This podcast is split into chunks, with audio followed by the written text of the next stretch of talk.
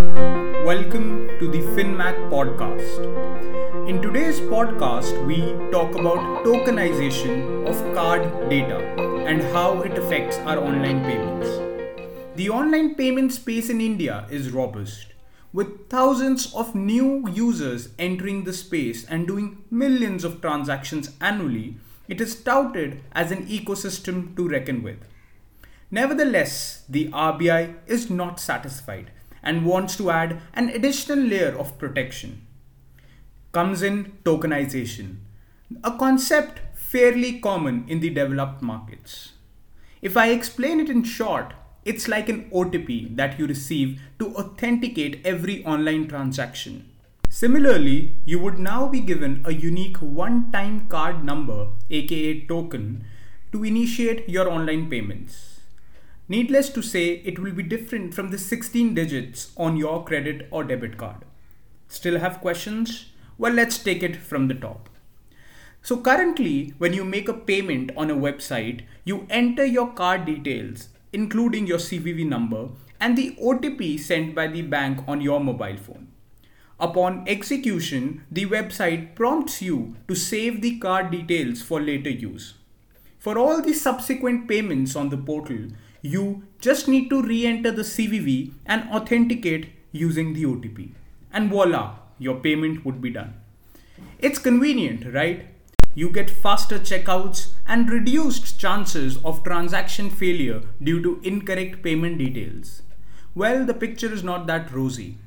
This procedure makes your card data more susceptible to cyber threats as the card details are now stored on the servers of the website. To mitigate this challenge, tokenization comes in handy.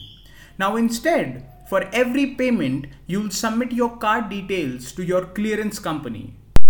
The clearance company would issue you a 16 digit token that you can use in place of your card number on the vendor website. On successful completion of the payment, the token is detokenized. That is, it's of no use, even if the website stores the number. Sounds high techy techy, right? Well, it indeed is. So much so that the banks and the payment gateways did not have the bandwidth or the infrastructure to implement it. Upon their request, RBI deferred the implementation of the regulation multiple times, which is now set to come in effect from February 2022. But what does it mean for our online payments? As pointed out by e commerce giants like Flipkart and Amazon, this would negatively affect business. A substantial portion of their revenues come from the impulse purchases made by users, thanks to the fast checkout and saved card details.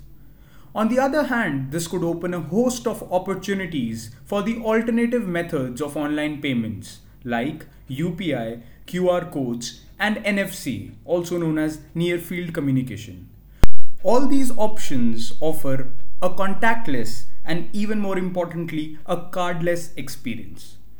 What could be interesting to note is the positive impact on buy now pay later companies like LazyPay, which allow online payments and offer interest free short term credits, virtually eliminating the need of credit cards. One last thing that may come to your mind is that what if the token is stolen?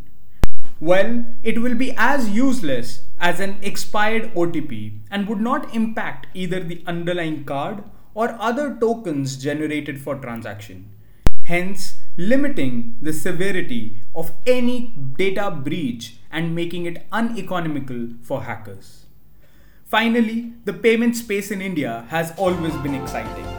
Only time will tell whether more people hop on the wagon due to higher security or the regulation proves detrimental by fending away customers from online payments through cards. What do you think? Do let us know in comments.